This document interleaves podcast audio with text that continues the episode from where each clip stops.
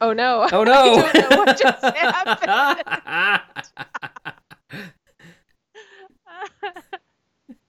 Have fun with that. you fix it. Okay.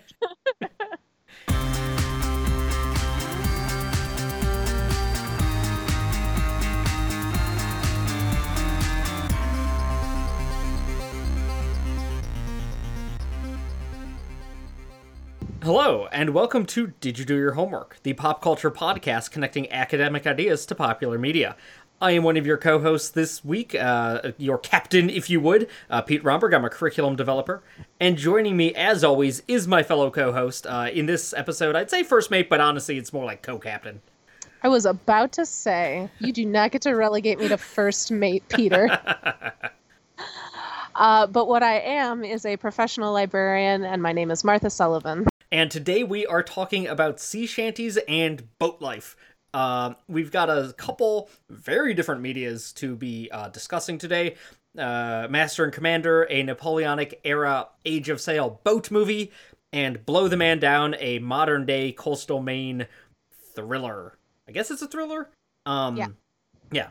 Uh, but before we get into that and, uh, you know, yo ho hoing bottles of rum, talking about sea shanties, it is only fair that we uh, tell you what is stuck in our heads this week. So, Martha, what is stuck in your head? This is, of course, any piece of pop culture or media you just want to talk about before we get to the main bulk of the episode. Uh, so I have been watching an irresponsible number of movies recently. I think I watched 24 movies over the course of February. I And this is- not not not, not to, to cut you off too much. I didn't get to 24, but I've watched more movies in February than I had in like the previous 3 months combined. Yes. And these have been a total mix of new to me, rewatches, just all over the map. Um, and one of the things I've been doing is rewatching a bunch of the Pixar movies. Hmm. Um, they, I listened to a podcast that's all about ranking movies, and they did a comprehensive ranking of all of the Pixar movies. And I strongly disagreed with many of their choices on where they placed the movies, but I hadn't seen them in a while, so I thought I should watch these and see if they're as good as I remember. And I have good news for you all. They are. um, I have rewatched WALL-E and Ratatouille. Well, I rewatched For Ratatouille recently for for, this, this, yeah. uh, for this show. Um, and most recently, I rewatched Inside Out, which was a Mm. movie that at the time I remembered watching it, and obviously I cried because I'm not a monster. Um, but the first time I watched it, I remembered thinking that I did not think it was, did not think it quite measured up to the best of what I felt Pixar had to offer. And on rewatch, I thought it was much better than I had remembered it. Hmm. And the big thing about Inside Out is that while I still don't think it is their best movie, I think that that is WALL-E. Mm-hmm. It might be their most important movie, especially for children, because the messaging of it is so deeply important for a kid to learn. Like, it is about a girl, a preteen girl, learning that it is okay to feel your feelings when they are like uglier feelings. Like, it is okay to be sad, It is Mhm. okay to be angry, it is okay to be afraid. Um, like, the adults in this movie tell Riley, the little girl, like, Like smile, be happy. where yeah like we need you to be our happy girl and that is the source of conflict so that by the end of the movie like her emotional arc resolves when she comes to understand and communicates to her parents like that she's unhappy. And in doing so is able to like get closer to her parents and be honest with herself and finally move on from this really depressive rut that she's been in. And kids so often particularly little girls get told like just smile like be our happy girl you know things are so much easier when you're cheerful that it is so important to me that they know that feeling things like anger and sadness are not only natural but healthy so i have been thinking about that one for a very long time. Mhm, mhm. and i enjoyed the chance to revisit it Nice. I also rewatched Up, which has the highest concentration of extremely pure, extremely pure characters of any movie ever made.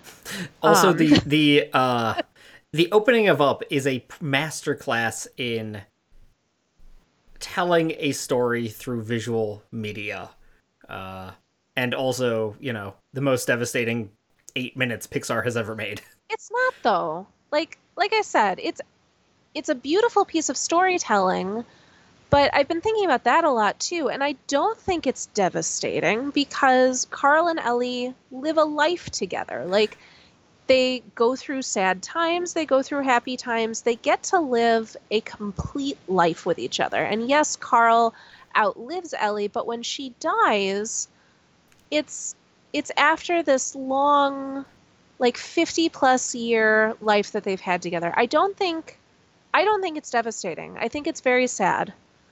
Um I But I I it did not strike me as being tragic or That that's true. The fact that they lived a life together though is what makes the end so much like I I totally get what you're saying. And yet also it is the modern day Voight-Kampff test, right? Like you no, uh something can be sad and not be no, I'm just saying like it is it you're right that it's not devastating, but it is perfectly tailored to it plays your emotions like a fiddle. You know, like it it is it is a perfectly engineered and this makes it all sound way too like cold and clinical, but like it's a perfectly engineered sequence to take you on this emotional journey that they want to take you on, you know?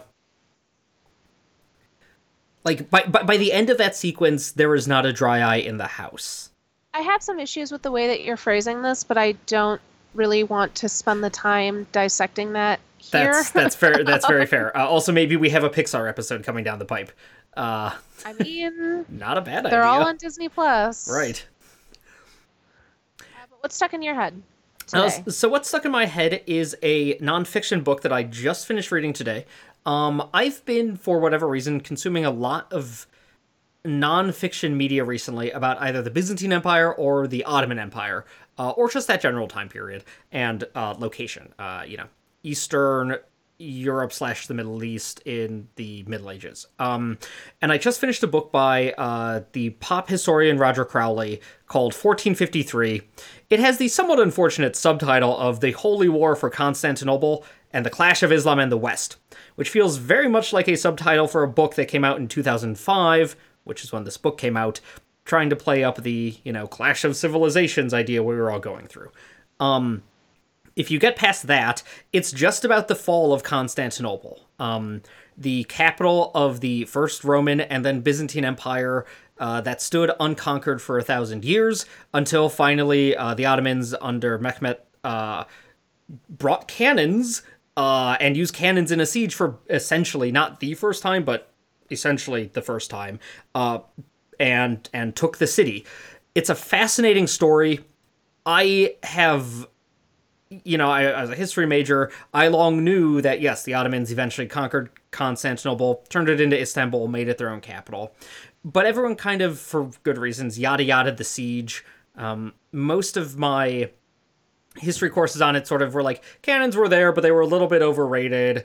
Uh, eventually, the city was taken. Whatever. This uh, book is like a blow by blow account of that two to three, like three month long siege, uh, and it's very fascinating and interesting from that perspective. Like just getting the sense of like th- what exactly it took to actually conquer the city and how close uh, Mehmet came to failing to actually take the city, um, even with cannons and everything else. Uh, it's also inc- Glad you're enjoying it. it is incredibly readable and digestible. Uh, the author Roger Crowley, um, British author, I think, uh, has a fair number of books in this time period. One is on Portugal in the Indian Ocean. Um, one is on Venice. He's a good pop history author in the sense that it's just easily digestible, no footnotes, spin a good yarn, you know, kind of kind of history author, and I appreciate that. Um, Martha, I know that you're always looking for nonfiction, or I guess pre-COVID, you were looking for nonfiction books to read occasionally. I am. I I last year Um, before the pandemic hit, I made it a goal to read one nonfiction book a month. I made it to about June when my brain just shut down and I did not do a whole lot of reading in general. Mm-hmm. Um, but I'm reviving that tradition now. Um, I read a I read a very very interesting uh, book about how human appetite is driving extinction and vice versa. Hmm. And so that was my book for February. So, yes, I am always looking for good nonfiction, particularly good nonfiction that I can listen to as an audiobook. Mm. I, I cannot recommend this one way or the other as an audiobook because I actually read it. But um, if you are interested in history of the late medieval early modern era of things you haven't thought about, like Venice, uh, this author is a pretty good author. Can't can't speak to the quality of the audiobooks though. All right, and with that, we are going to be taking a quick break, so uh, stick around and we will be right back talking about sea shanties. Once was a ship that put to sea. The name of the ship was a billy of tea. The winds blew up her bow, dipped down below my billy boys blow. Soon may the wellerman come to bring us sugar and tea and rum. One day when the tonguing is done, we'll take our leave and go. And we are back. So today we are talking about sea shanties and boat life. Uh, this topic sort of came about for twofold reasons. First, uh, we're still in a pandemic and, and lockdown, and you know we've been seeing a lot of the same people a lot, living with our spouses, not going out to see others that uh, you know terribly much. So it feels kind of like living on a boat during the age of sail, when you're just there with your crew on the water forever. Um, and also, back in mid January, a sea shanty craze swept the TikToks. Um, Well, I I don't think this is an also. I think this is a because of this. mm, you think that the, the sea shanty craze was caused because of the quarantine? I think it took off because of quarantine. Do, do So- we, yeah, go go for it. Okay. So back in early January, a TikTok user named Nathan Evans, his TikTok handle has two S's at the end. Um, he released, so he has a couple of these videos. Like, this was not the first sea shanty that he had um, done as a TikTok of himself performing. Um, but the particular one that really stole everybody's attention uh, is a tune called The Wellerman. And he recorded it uh, just him singing a cappella, hitting his desk with his fist to keep his beat. And what happened was, and I think that for a reason, like, I think that we can have a discussion about how quarantine took hold of this one. Um, people started to do TikTok duets with him filling in the melody. So, a very, very talented bass singer um, named Luke the Voice uh, recorded a duet with um, this song, which, if you are not familiar with the parlance of TikTok, means you take somebody's video and record your own side by side with it. So Nathan Evans's track from The Wellerman, and then Luke the Voice has his bass underneath, and people started iterating on this. So you get different versions of duets and sometimes duets of duets as people layer in their own parts over this original song.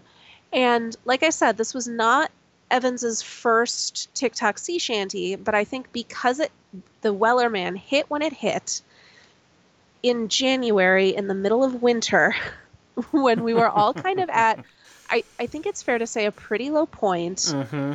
uh, coming up on a year of being in quarantine, um, people took advantage of the TikTok format to connect with and create something really, really fascinating uh, with this video. And I, I think that part of that attraction is what a sea shanty is, which is a song about being out at sea with the people that you are trapped on this boat with. Um, so I think there were a couple of con a couple of convalescing I don't think that's the right use of Mm, that word. It is not, but carry on. Coalescing. a couple of coalescing factors um, that were kind of adhered to with all of the loneliness and isolation that we were feeling because of the pandemic.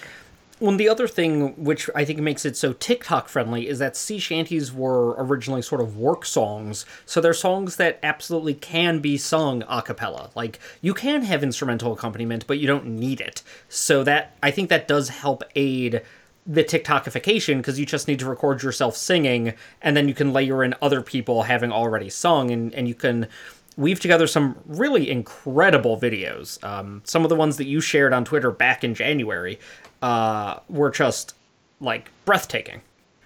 Well, and then one user, and I apologize, I don't have her name, but she's a violinist, did her own like four part iteration. So she was layering herself on herself on herself over Nathan's vocals Mm, hmm um, to like create sort of a whole string quartet kind of feeling.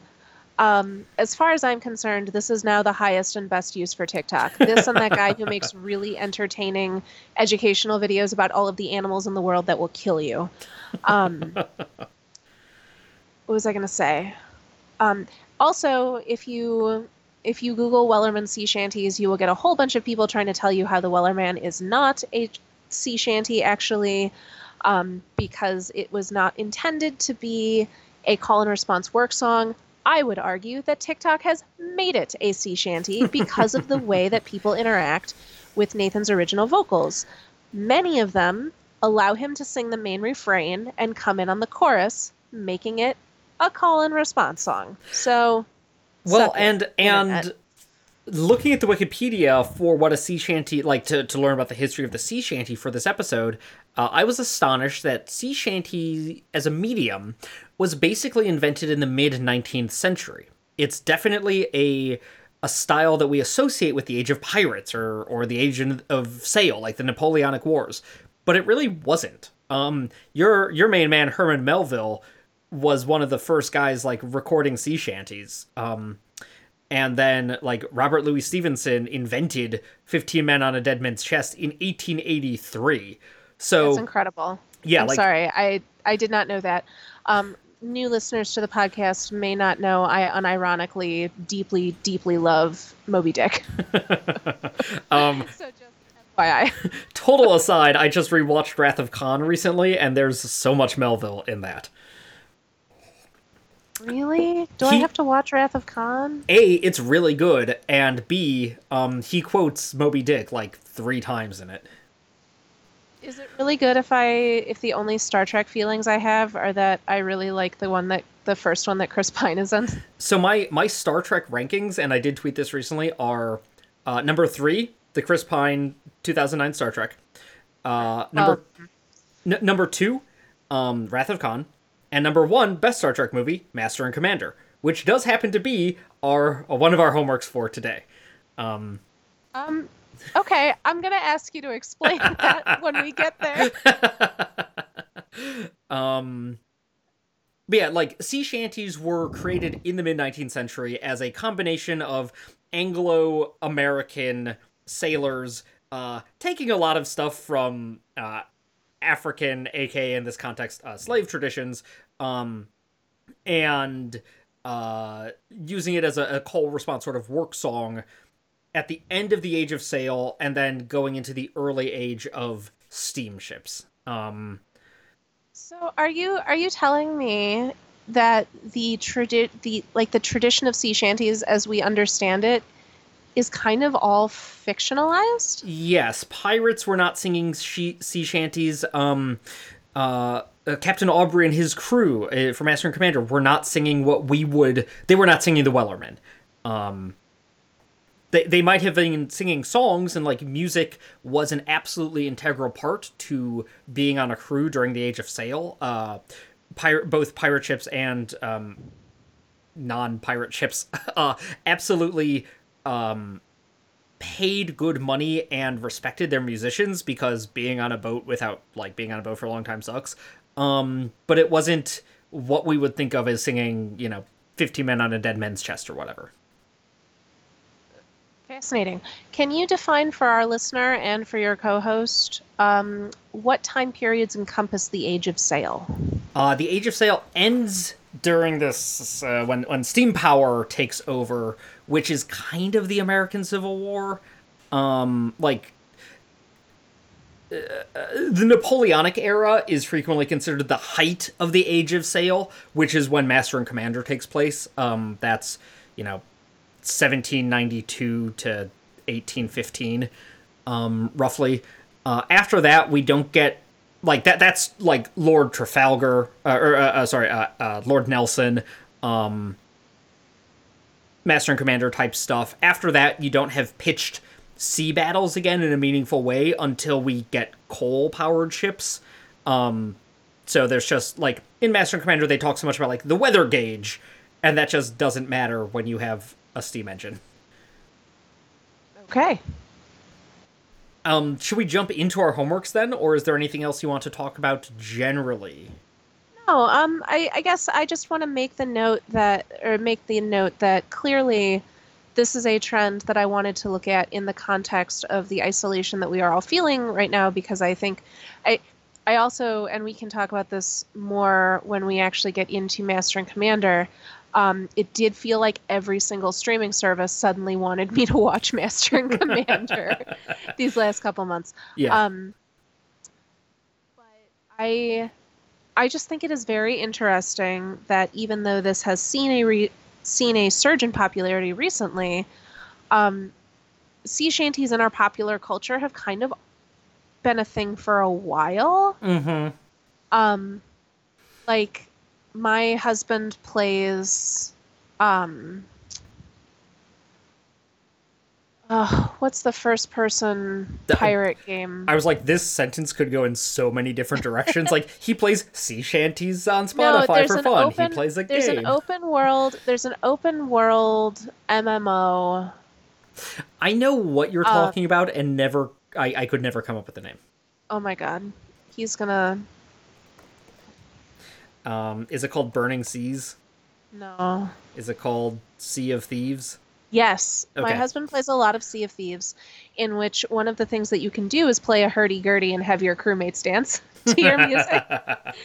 so, like, sea shanties have been, particularly the pirate versions, um, which you are now telling me I, I have been Well- lied to well, about their no, utilization. Be- because like pirates playing music was absolutely a thing. Like the musicians on a pirate ship got a bigger cut of the, the booty than like a random sailor. Uh, because they then- were they were prized. They just weren't So then, are we just splitting hairs on what a sea shanty, like what a, the definition of a sea shanty is? right. Like they they were not playing uh uh the Weatherman or uh, uh, the Wellerman or Fifty Men on Dead Man's Chest. They were just playing traditional like they were playing music that you also would have heard in the pub on land. You know, like they were just playing whatever popular song people wanted them to play on the boat. You know, like like there, there wasn't the idea of th- we listen to this because we are at sea. Um, Sure. It was like, yeah, This song is about us being at sea. Right. Which kind of makes sense. If you're at sea, you don't really need music to tell you that you're at sea. the last thing I want is to be reminded that yes, I know I'm at sea. Still on a boat. so yeah, let's talk about let's talk about the role that music was playing on those boats. Um, I, I think that your your homework for that is a really good place to start. Yeah, so I assigned the 2003 uh, movie Master and Commander: colon, The Far Side of the World, directed by Peter Weir, uh, starring Russell Crowe as Captain Aubrey and um, Paul Bettany as Dr. Stephen mm, Maturin. Maturin. Uh, never actually got his last name pronounced properly. Uh, the ship's surgeon. Um, the movie is based loosely on a epic series of books by uh, uh, Patrick O'Brian, the Aubrey Maturin series, uh, but it sort of takes from a whole bunch of different books. Um, it's not a direct movie translation of any one particular book. Um, it felt like it was trying to start a series that then never actually took off, which is a real shame because it was a lot of fun. Uh, and very recently, Russell Crowe tweeted that he would fight anyone who doesn't think it's a good movie. um, I'm, I'm paraphrasing, but that's kind of what he did. Um, I love this movie. It's a great movie. Uh, it's got boat action, and who doesn't love boat action? Um, basically, Russell Crowe is the captain, the master and commander of a smaller, older ship in the British Navy during the Napoleonic Wars and is tasked with going after a new, fast, dangerous and deadly French privateer. Um, they have a cat and mouse game. Uh, they learn the value of choosing the important, uh, the, the lesser of two weevils when in the service. Um, you get to see some surgery on a boat and some even more harrowing surgery on land.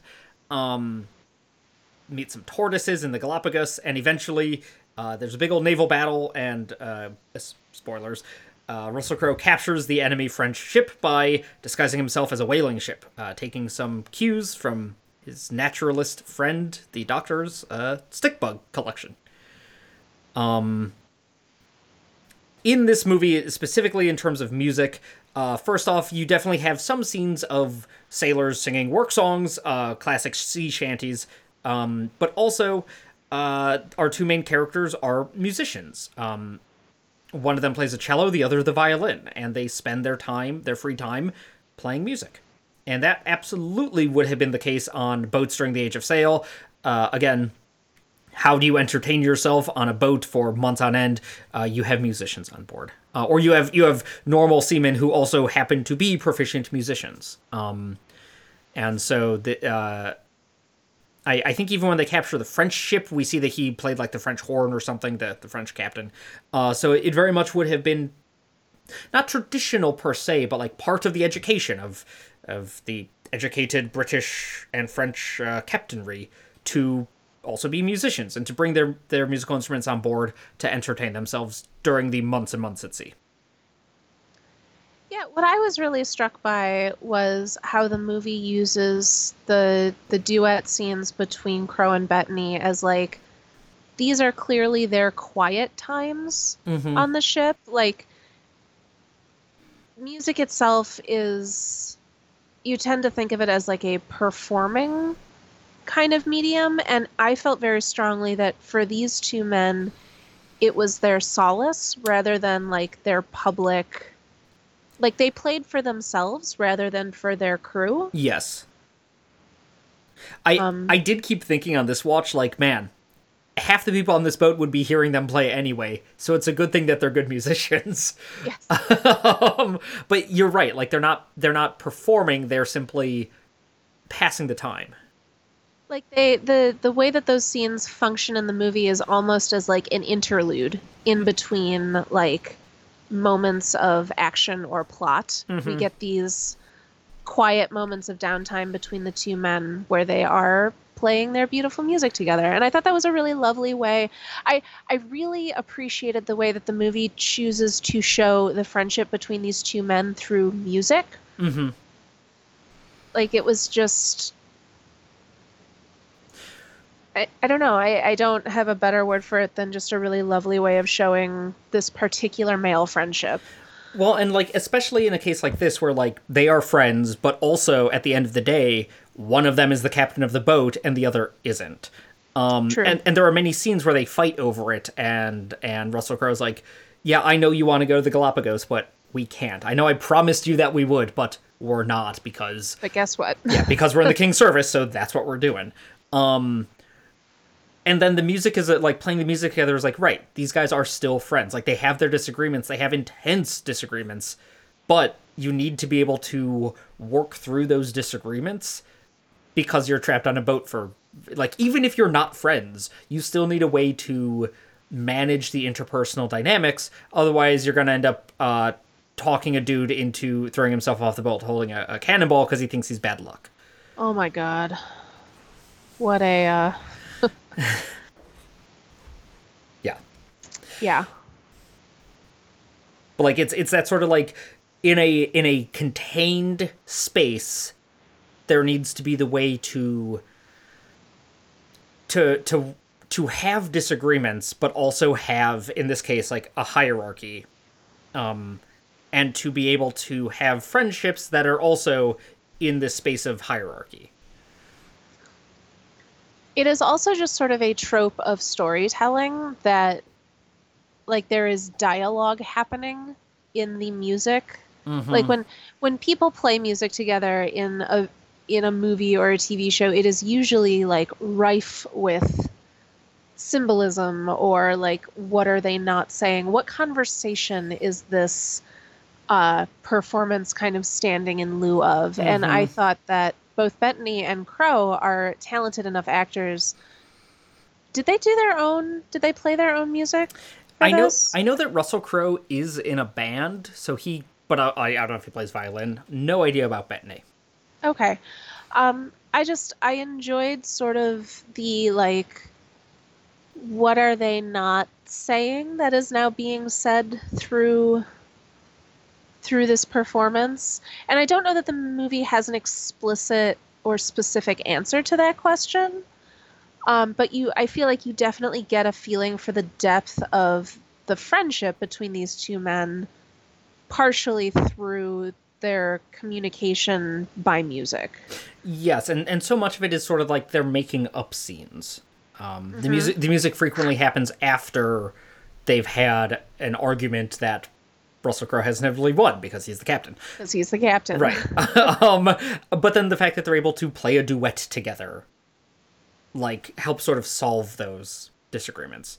Um, this doesn't actually answer your question, but the most of the the Bach, uh, most of this is Bach, and maybe this is why I love Bach so much. Um, but uh, much of it was played by Yo-Yo Ma in the, like, not necessarily what they're plucking along with, but the uh, non-diegetic classical music was you know when you have like the best cello player in the world say, right when now You, when you need some cello and you can afford it, uh-huh that's lovely. Do you listen to the soundtrack like casually? i don't listen to the soundtrack casually but the um uh the cello suite number one which is sort of like one of the ones that they play together and is is frequented a lot i listen to a fair amount. As like i, I listen to like bach cello suites. Um and i think i discovered that because of this movie. Yeah, I I like to listen to movie soundtracks when I'm reading because I abhor a silence, but if I'm reading, I don't really want something with dialogue. yeah. And I if this one is streaming somewhere, I'm going to add it to my rotation. I found the music just to be across the board really lovely. yes yes This was also a very it is a beautiful movie which can kind of trick me into thinking maybe being on a boat for a long time wouldn't be that bad of an idea. And part of why I think that is because I've been stuck in my house for a year. right like i would love to be stuck in a boat i could see water well, and I think that that escapism element is also playing a part in this sea shanty popularity um, because these songs are about taking to the sea, yes yes life outside of our four walls. And um, I think Master and Commander does a really good job of visualizing uh, what is lovely about living on a boat and traveling to new worlds. Um, even even though I, at the end of the day, I think it is also pretty honest about why that was terrible. Yes, yes. Um, there's a scene early on where um Paul Bettany is doing brain surgery on a dude, uh, which is a scene I've always enjoyed because it's like, Of course Are- you do. like, are them's his brains? No, those are his brains. Um, and then later Paul Bettany has to perform surgery on himself, which is a horrible scene. Um, where Paul Bettany is like incredible. Um, but like Russell Crowe is incredible in that as well, like doing very, very quiet things. Um, this is like Russell Crowe right off of Gladiator, and it's one of Paul Bettany's first um, uh, film roles, at least. And they're both like they're on even footing in this. Where did this come in relation to A Knight's Tale? Mm, great question. I think it came. If Tur- only we had access to a tool that would tell us. Turns out when you uh, wiki Paul Bettany, you get a lot of Marvel stuff. Um, it I wonder why. It's not like he's been in anything recently. Uh, A Knight's Tale and A Beautiful Mind were both 2001. This is 2003. okay. Like, so he had been in movies before, obviously, but Oh, was he in A Beautiful Mind? he was Russell. Crowe. I forgot Russell Crowe's in A Beautiful Mind too. I think he's Russell Crowe's um imaginary friend. Okay. Yeah, Oh, fascinating. That actually, like they. That, That makes, makes- this movie a lot more interesting. right. It's like, oh, you you played Friends already, which which makes a lot of sense because we're supposed to come in here with them being old friends. Would you would you call his role in A Beautiful Mind Russell Crowe's friend? I mean, Russell Crowe's conjured conjured assistant. I don't. I don't really know. It's been a long time since I've seen A Beautiful Mind, uh, and it's not one I'm chomping at the bit to rewatch. Nah. There are better. There are better Russell Crowe vehicles to spend your time with. Yeah, like Master and Commander. For example. Um, anything else you want to talk about this uh, before we jump on to your homework? uh, not unless you had anything else super pressing. Um, I guess to defend my earlier uh, argument, I I liken this to a Star Trek movie because it hits Explain yourself. yeah it hits a lot of the same beats. Um, it, it I think a Star Trek movie lives or dies on the interaction of like whomever they want to focus their attention on. So like whether that's the the original trinity of Bones, Spock, Kirk, or whether that's sort of the larger bridge crew of Next Gen, or you know whatever. Um, and I think that the the the duet of um, Bettany and Crowe in this, they they fill a lot of those same like original Star Trek roles. Star Trek is like about life on a boat. It's just a boat in space.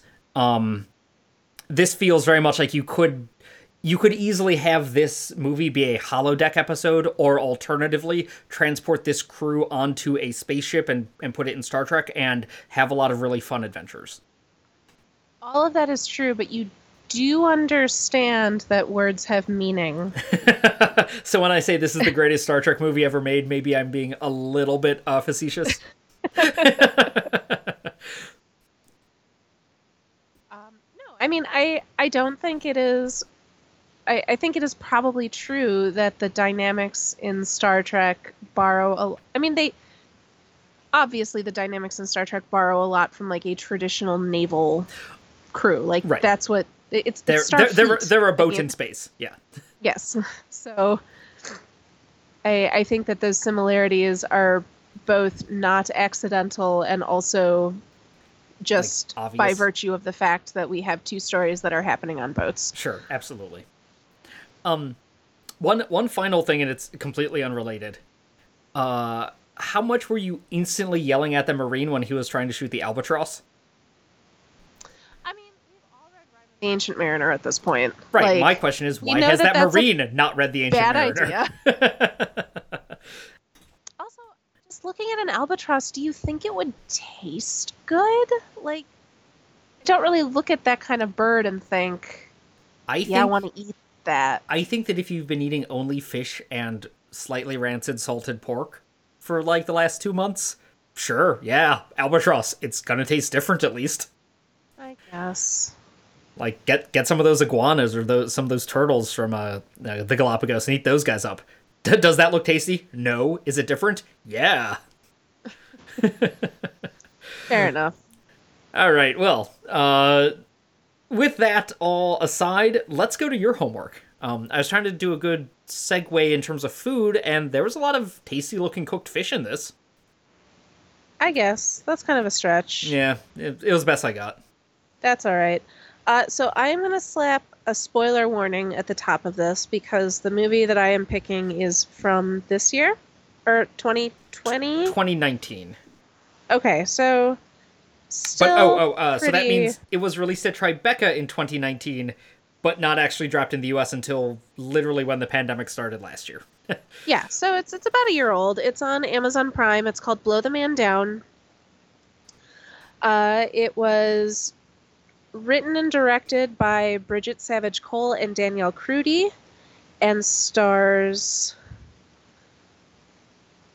um, Sophia Lowe as Priscilla, Morgan Saylor as Beth, uh, Margot Martindale as Enid, I was and then gonna- a whole I was gonna push Oh, that sorry? Margot. I was gonna push that Margot Martindale. oh, obviously, Yeah. uh, and then a whole bunch of people, including several uh, several old bearded guys, whose credits are singing fishermen, uh, which I just find delightful. Uh, so, Blow the Man Down is a small town thriller about sisters Mary Beth and Priscilla, uh, who at the open of the movie are burying their mother. Um, and through the through the course of the movie, Mary Beth goes out to a bar, makes some bad life decisions, goes home with a guy who she ends up killing in self defense after she finds um, blood and weapons in his car trunk. Uh, she then turns to her sister Priscilla for help in what to do, and the two of them decide to get rid of the body. Uh, when they engage in, like, basically they cut the body up and shove it in a cooler and drop it in the ocean.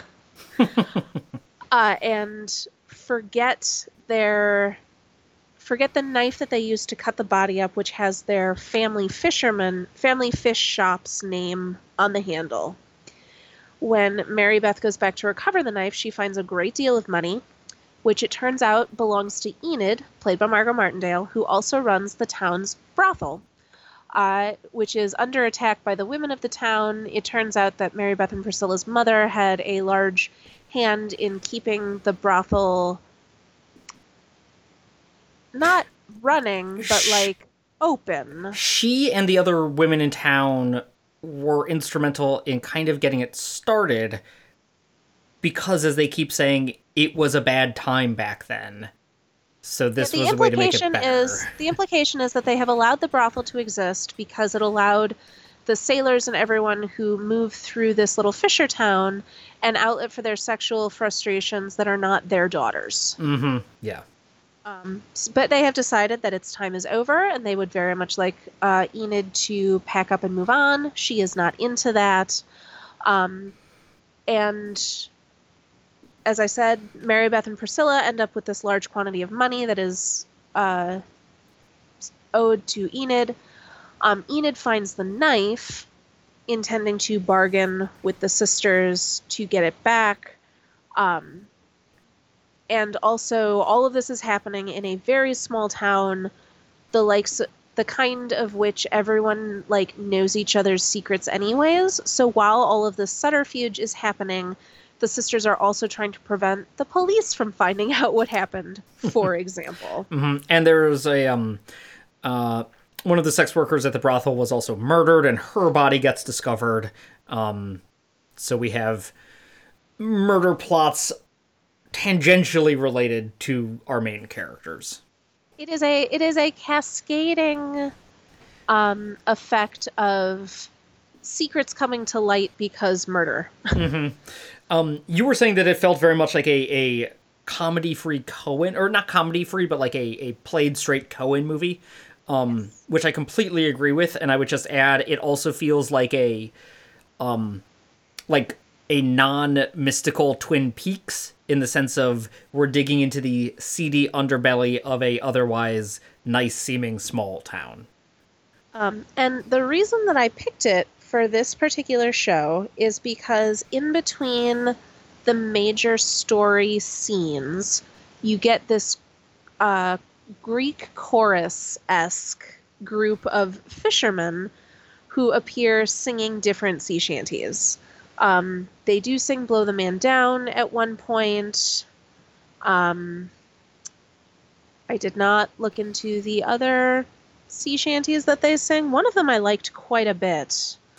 Um, I I like all sea shanties and could not tell you the name of like any of them other than Blow the Man Down.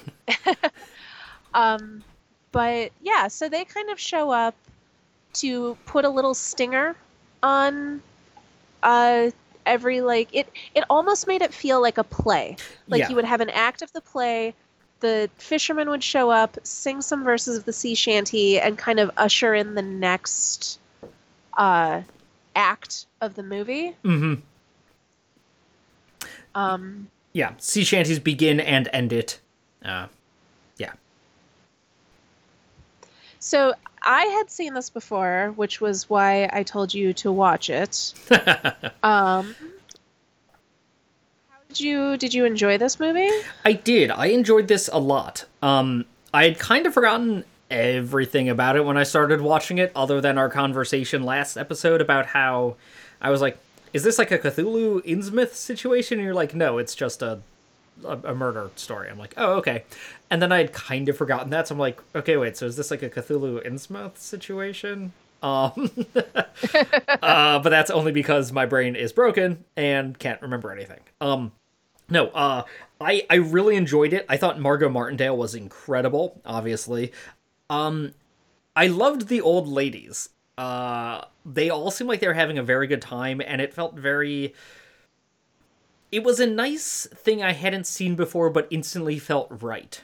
Of like the like they these ladies who seem like they're just normal nice old ladies uh, in a in a Maine fishing town uh, do have some buried secrets amongst them all. Um, I'm a big fan of a good old Mainer accent, and there was a lot of Mainer accents in this.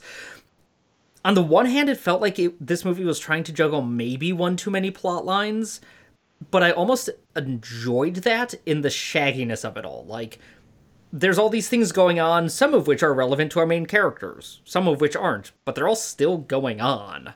Um, and it, it, it just felt like Shaggy in a lived in way. Yeah, I mean the the movie is kind of about everyone eventually learning each other's secrets. So there are a lot there are a couple of different things that become catalysts for that, but in general, it feels like the death of Mary Beth and Priscilla's mother becomes um, the tipping point for a lot of different town secrets to sort of bubble up. Mm-hmm. Well, that I, that and then obviously the death of uh, Gorsky, who is the um, uh, the muscle slash kind of. He's not really a pimp, but like he's kind of the muscle for the brothel. Right. So side note, um, I just looked it up, and the the sea shanty that gets the most play is a song called "Blood Red Roses," mm. um, which listen to this. Uh, some believe it to be a genuine shanty sung during the 19th century, albeit an uncommon one, while others believe it to have been made up by A. L. Lloyd in 1956, where it was sung in the movie Moby Dick. Hey, well there you go. So we are not sure where the providence of this one is. Um, but it is a pretty brutal song um, about how rough life on the sea is. Um, and I, I, think it is telling that the first shanty we hear them sing is Blow the Man Down, which is very raunchy. Mm-hmm. Uh, and then they transition to Blood Red Roses as things in the movie get um, more, like, increasingly more violent and brutal. Both both the title and the lyrics of Blood Red Roses make it seem like it's a Nick Cave song. Yeah, a little bit. The um the little explanation that I just read to you says uh, no one is sure what the blood red roses the song is titled after are referring to i actually think it's pretty clear that we're talking about women yeah um because i i think that it the importance of the brothel and Enid as the um like the mother of this whorehouse is so key to the story that I, I do think that it's on purpose that the, the shanties that are sung in this movie um, kind of revolve around sexual relationships with presumably whores uh, in these two different songs. Yeah. Well, and also like Blood Red Roses is a that's hitting the war sailors singing about women on like five different directions. Right. So like yeah, it's probably about women.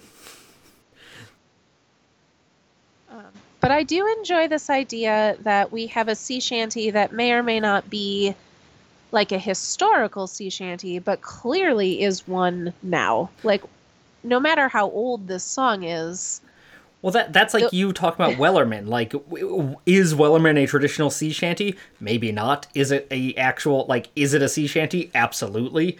Um, and I think so much of that is the fact that like sea shanties themselves were both actual things, but also kind of fictional constructs. Like the way we we view them now is not what they were. So they've become like almost divorced from their actual historical like roots. Well, and even if it even if a song was created, even if this shanty was created in the 1950s, if fishermen now are using it as a call and response work song, right, then then it is a sea shanty. it is a sea shanty. right. Um, because as you, I believe you pointed out, um, it's not like people don't go out in boats anymore. Like professional Mm-hmm. fishermen are still a thing. I did not point that out, but I will happily take credit for having done so. Okay, then I'm pointing it out. um, like it is illegal to be a whaler unless you are a native person for whom it is culturally important. in the United States, it is illegal to be a whaler. yes. In most countries. Looking at you, illegal to be. Japan. Yes. Um, but like commercial fishermen still exist. hmm Um, like there are still very much maritime occupations out there where I'm sure they they make use of these. I I find it hard to believe that if you worked on a boat, you d- you would not occasionally Oh my god! If, bust out the sea if, shanty. if I worked on a boat, all I would be doing would be sea shantying because I'm on a boat. I would Don't be obnoxious about it. right.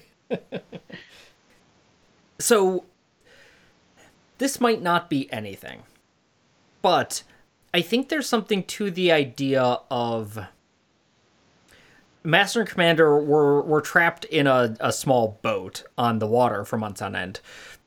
In Blow the Man Down, we're we're not trapped on a boat, but we are all in a small town where everyone knows everyone, and oh, we're pretty trapped. yeah, It's- like, but it, it's the same idea of like we need to be able to navigate all of our different social like structures successfully in a very confined space where people just are like know each other too well.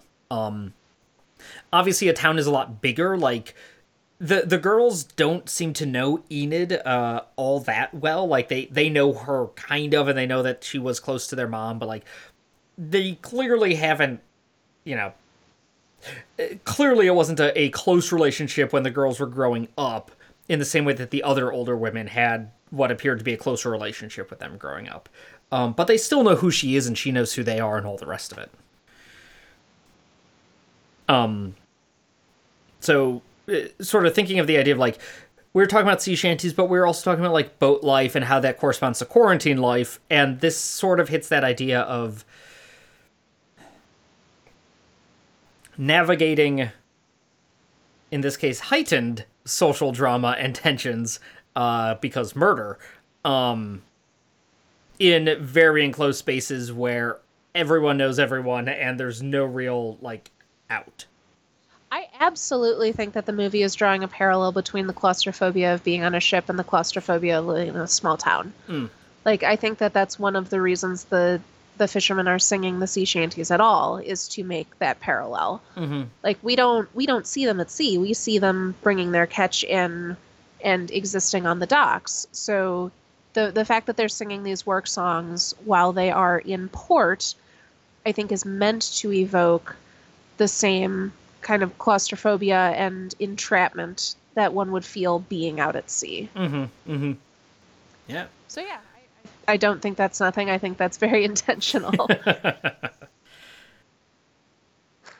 Well, anything else you want to talk about, uh, either about this movie or about anything in general, sea shanties in general?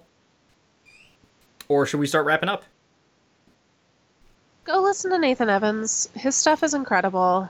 Um, if you just if you are a TikTok user, just by searching like sea shanties as a tag.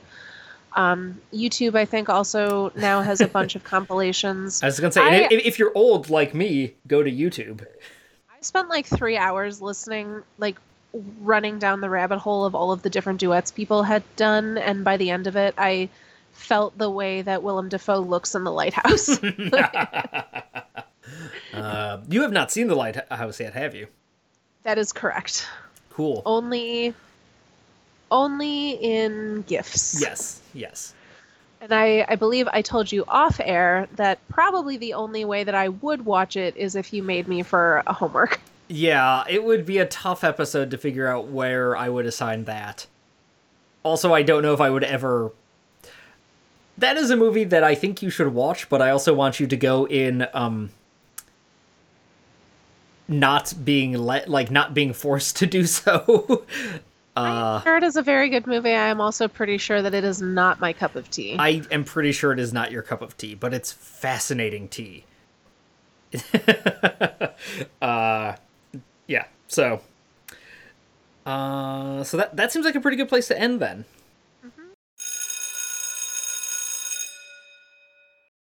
Thank you all so much for listening to this episode on sea shanties. As Martha said, do make sure you go listen to a bunch of sea shanties, uh, and also the Master and Commander soundtrack. Just listen to a bunch of Bach cello suites. It's kind of great. Um, you can find the podcast on Twitter at DYDYH Podcast, uh, same handle, or on Instagram. Uh, you can also find us on Facebook by just searching Did You Do Your Homework Podcast. You can find us on any podcatcher, which you already know because you're listening to it, but do rate and review us, give us that five star, uh, share us with your friends. Um, Martha, where can people find you? People can find me at pretty much all of the places at Magical Martha. Um, I'm mostly on Twitter and Instagram. I also sometimes write a newsletter at tinyletter.com backslash magical Martha, which I update whenever I feel like it. Cool. Uh, and any other podcasts you want to plug? Uh, yes, in fact. Um, I do another show that updates on the same feed called Love Ya, where Pete's wife Maren and I watch teen movies and rom coms and talk about them in detail.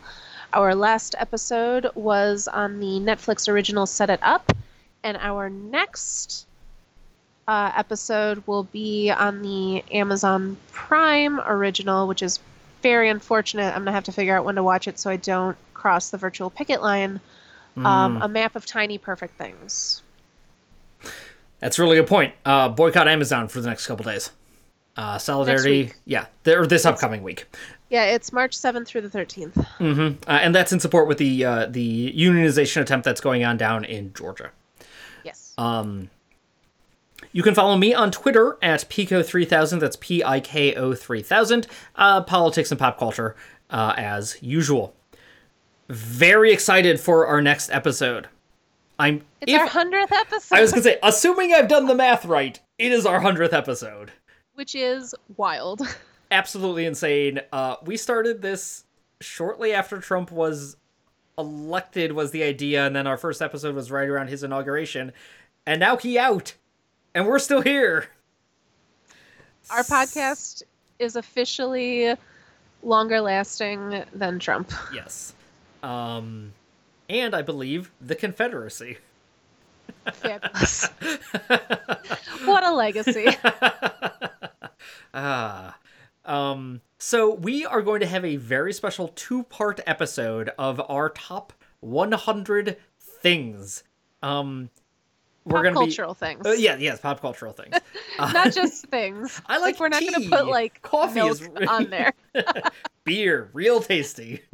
um, no, uh, yeah, our, our our top 100 pop culture things. We're still working out exactly the rules, but we're pretty sure uh, it's it's 50 pop culture things a person, no overlaps, and ranked.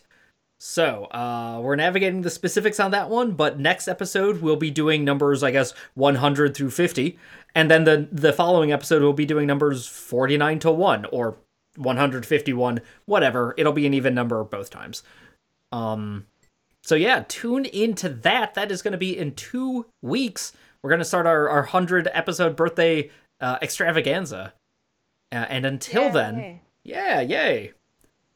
Uh, and until then, thank you all so much for listening. Hope you enjoyed these sea shanties and your time on boats. Uh, listen to "I'm on a Boat" by Lonely Island with T Pain. And until then, until ne- until next episode, class dismissed.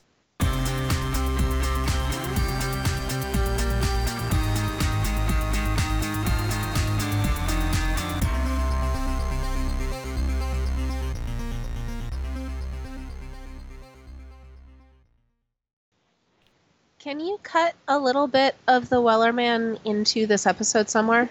Probably if I can find a version of it to download, which I certainly can.